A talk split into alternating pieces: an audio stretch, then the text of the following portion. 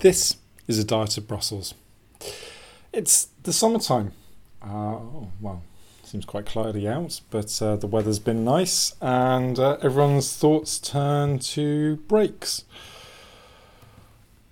But what are we going to do about Brexit? What can we say? This has been a very hot, politically speaking, end to a cycle with this week's election of Boris Johnson as Conservative Party leader, and therefore his appointment as the new Prime Minister of the UK. What I want to try and do in this episode is just think a little bit about what we know from what Johnson has said and done so far about what that means for Brexit, and just to kind of review where we might be heading in the coming months. And clearly this is a matter of much interest to many parties, and a lot of people have opined on this in the last few days. I think the starting point I'd want to make is that so far in his statements there has not been a policy on Brexit that looks particularly viable. It's not that he doesn't have a clear policy, it's just I don't think the policy makes any sense. So what he has said is that on the 31st of October the UK will leave the EU, no ifs, no buts. He would like that, and he expects that to be with a deal. But if that is not possible, then it would be with no deal. But there's no logic advanced as to why this date is inviolable, beyond people are bored with this carrying on and that we need to move things on. But also, I think there's two other problems. The first is that in terms of why a deal should be possible, he hasn't advanced something that looks like a credible possibility for renegotiation.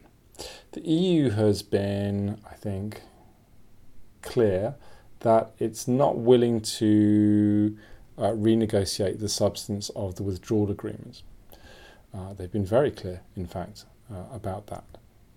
But what has also been evident is that if there were some alternative proposal that came through that made sense in terms of meeting the needs of the EU and that worked better for the UK and therefore was more likely to be approved, then that discussion could certainly be had. So when the EU says that it's only prepared to work on the basis of what is in the withdrawal agreement, that is more flexible perhaps than might be thought, that it's about the principles that the withdrawal agreement embodies rather than necessarily the words that are used. So if you can reframe and repackage that content in a way that works better for both sides, or certainly for the UK, while still meeting the EU's needs, then you've got some options. This is not what Johnson has advanced so far. His clear statement is that there can't be a backstop. He talks again about the elements of alternative arrangements that have been discussed for many times. And all of this really creates a situation where there's no good reason to think that there is a plan that hasn't already been discussed, will be advanced, and that plan would be acceptable to the EU whilst also being acceptable to the UK. So in substantive terms there's a problem that the statement that this is highly possible to find common ground doesn't look very realistic. There's also a more procedural problem, which is that even if now, at the 26th of July, so we've just had the recess start for Parliament, even if on day one of coming back at the beginning of September, Parliament got going with ratifying a new deal, or even the current deal. There would be a real difficulty in concluding that process in time for the end of October. So remember that UK ratification requires a meaningful vote to be passed by Parliament, by the Commons, which has been where Theresa May had fallen. But it also requires the passing of a withdrawal agreement bill that gives legal effect to the provisions of the bill in UK law. Now, that's a standard of the UK's EU approach, that because we have a system where you can't simply make international treaties part of UK law, you actually have to transpose them into UK law. There's always been a similar bill, so we've had that for each of the treaty reforms and revisions that the UK has gone through, from the Single European Act all the way through to Lisbon. Now, what we know from those past experiences is that those bills take time to pass. Even in the least controversial case, which I think was Nice, that still took 10 working days. And in the case of the Maastricht bill, that took a very long time indeed. That took well over 40 sitting days to get through Parliament. So what might we expect from this withdrawal implementation, this withdrawal agreement bill? Well, it's going to have to give effect to some set of provisions dealing with the issues at hand. So the backstop, or something else that gives the EU the legal assurance that there will be a reliable framework. So it's going to be something like the backstop. So one would imagine that members of the ERG would have a problem with that. If it's something which is Northern Ireland specific, then you would imagine that the DUP would have problems with all of that. If it is anything that looks as though it might cause problems for finances or obligations with the Court of Justice, you can imagine other members of Parliament having issues with that. And clearly opposition parties have no strong incentive to help out a government that looks as though it's in rather a lot of distress. And that's just the Commons. We also have the House of Lords, where the government doesn't have a majority, and the Lords have already indicated they're very concerned about what this bill might create in terms of legal obligations and constitutional obligations that they intend fully to discuss and explore. So we're at, more likely, the Maastricht end of things than we are at the Nice end of things. So even in the optimal case where over the summer the EU says, oh yes, new text, here we are, Parliament is still going to be a problem for this government, because it still doesn't have a big majority. We're just about to have the by-election next week, which potentially reduces the government majority down to 3.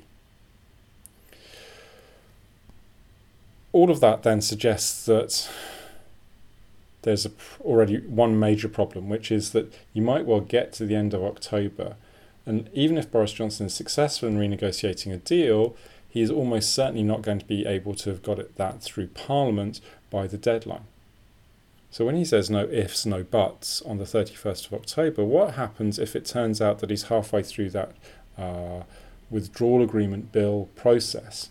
Does he say, I'm sorry, lads, we've reached the deadline and we can't finish that process, even though I sought and secured a renegotiation, and it's just because people are dragging their feet on that front? Does that mean that the deadline can actually move? Or does he say, well, actually, of course, it's silly to throw away this hard-fought and hard-secured compromise. We should delay, even if that takes longer. So he's either not being realistic about the deadline, or he's not being realistic about his intent to secure a revised deal. And you can make the argument that, as presented so far, by saying that the UK is ready and waiting to talk with the EU, that puts it on the EU, even though the EU has long said it's for the UK to come up with proposals rather than the EU. So both sides might end up be waiting for the other, and certainly it doesn't look as though in those initial contacts between Johnson and Juncker that any real substance was exchanged except that of each other's mobile phone numbers. So potentially we end up with a situation where we get to the end of October and the UK says, well, we were ready to renegotiate, but the EU wasn't, and it's their fault. And so we're heading towards a no deal. Then we come up with the second big problem, which is that Parliament has been very clear that it is not willing to let no deal happen. So we've had several votes. It's the only thing that Parliament has a clear majority for is no willingness to go down a no deal route. Now, again, the cynic might say, well, okay, this is Johnson's way of saying, here I am, I've created a government of all the leavers, everyone you've ever heard of who is a vociferous leaver, with the exception of Steve Baker, which we'll come back to in a minute, and yet Parliament has stymied our will. Now, that is a interesting position to be in, because it raises a real question of what happens then if we get to the end of October and Parliament has required the government to, say, ask for an extension of the EU. Not necessarily, said, we have to revoke or that we have to accept the deal, but we have to have an extension. What then happens? Now here, I think we have some different ideas. The government, and actually quite a lot of evidence, suggests that the government is not planning for an autumn general election, that there is a real pushback, and actually there's not good evidence to suggest that that's what they're trying to do. So even though a lot of people got excited about the appointment of Dominic Cummings to the number 10 staff, with his reputation from the referendum, that this is a campaigning government and that, by packing the cabinet with full-on Remainers, that you are creating a situation where you can say, look, we are credible in our ambition and our goal. All of that doesn't seem to be on the cards at this stage. Instead, I think the intention might be that perhaps there is a hope that at that point the government is able to leverage out some change from the EU or is able to come up with more detailed propositions with which to renegotiate from. That the withdrawal agreements, the move to kind of pursue alternative arrangements, that moves on and perhaps it's able to flesh out what looks like a more credible kind of plan. However, in this situation, as we get towards the no-deal deadline at the end of October, clearly the other factor that comes into play is motions of no confidence. The Liberal Democrats have already tabled such a motion. They've invited Labour to sign up to that so that it has to be discussed and debated. And that is going to be the big challenge for Labour. Labour's really not clear about how it wants to play this. It had an opportunity this week to try and go from the off into a vote of no confidence just to destabilise the government. However, the evident view was that it made sense to not try and do that on day one of the government because that's the day when Boris Johnson is perhaps most likely to be able to keep his MPs in line. Although given the extent and the brutality of the cabinet reshuffle, perhaps that was a miscalculation. So we're now waiting for September and October to see if a new window of opportunity opens for Labour to secure that motion of no confidence majority that would be needed to start the process to move towards a general election. And the thinking is that as Johnson tries and fails with his renegotiation efforts, as no deal becomes a more realistic possibility, so Tory rebels might be more willing to bring down this government, or at the very least to vote against the government so as to try and hopefully remove Johnson and install a new leader who might be more amenable to their agendas. Remember, though, that under the Fixed-Term Parliament Act, a vote of no confidence, if lost, starts a two-week window in which the existing parliament tries to find a new majority. Now, that can be the same government, that can be the same prime minister, that can be different people, different parties, whatever. It's only if you can't find a new majority within the 2 weeks that you then move to general election. And a general election needs about 4 weeks to go from start to finish. So we're talking here really about 6 weeks to get out of that process once you start it. Now, if you remember that Parliament only comes back at the beginning of September, nobody's really around during the summer to do any renegotiating or negotiating or anything. That really only leaves a couple of weeks in September if you want to get that process done before the deadline.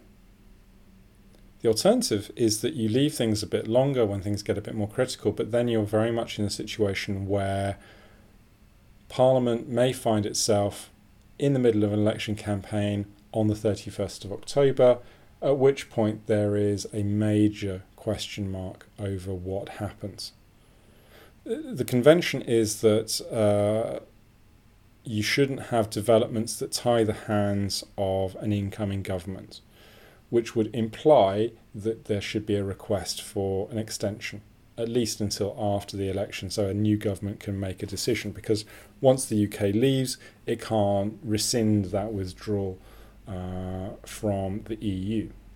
However, whilst that is what the convention says, whether that is what is going to happen in practice or would happen in practice is very uncertain, very unclear, and that the government might argue that a decision was made on the 29th of March 2017 to submit a notification to withdraw, and that still stands as the last decision of Parliament.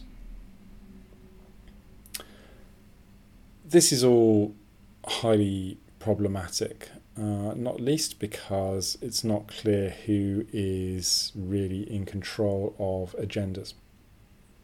And this maybe is going to be the key battleground over the summer.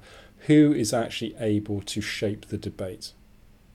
Boris Johnson's gambit has been to talk up the positive mental attitude approach to Brexit, that if we just think bright, happy thoughts hard enough, that then everything will come together. Now, if that sounds cynical, it's because it's cynical. We know that whilst it's great to have a positive mental attitude, in this case, you need to have substance behind it to make it work. Otherwise, you are not going to see this moving along. The alternative then is that somehow a plan emerges. Now, that might be from bringing some of those efforts to develop alternative arrangements into the formal government machinery. But again, this has been something that has been talked about and considered by those involved for a long time. And simply speaking, they're found to be not credible alternatives to the full range of implications that arise from a no-deal Brexit or from withdrawal, particularly in relation to Ireland. So this isn't just about customs checks or about having technology to check payment of tariffs. This is really about regulatory compliance and alignment, which goes on an indefinite basis. And we've talked about the backstop before, but again, the point of the backstop is not that it is a standing arrangement.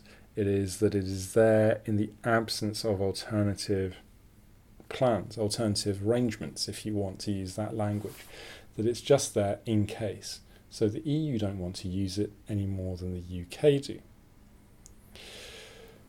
This still seems to be a problem in the British debate, that the view of negotiations is still very zero-sum, that if the EU have agreed to it, it must be bad because they must be getting something out of it because it's not good for us, rather than recognising that both sides might not be doing very well out of it, but it's even worse than not trying to agree something.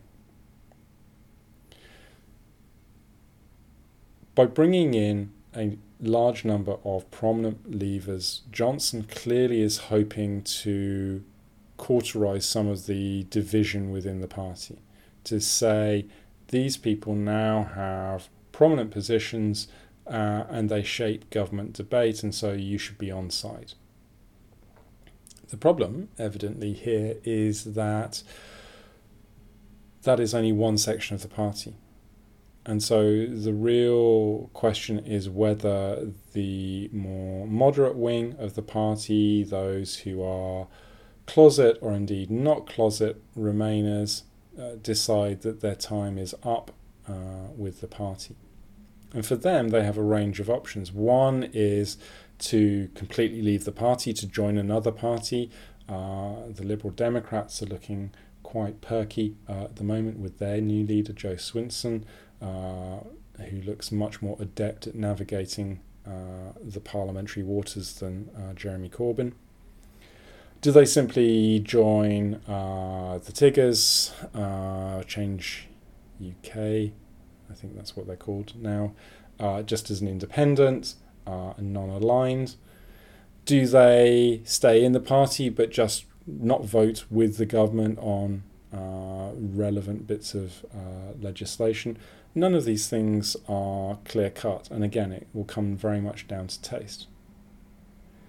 The calculation, perhaps, in number 10 is that so far in this process, it has been the hard Brexiters who are much more comfortable with going for principle over party, that they are the ones who are very inflexible.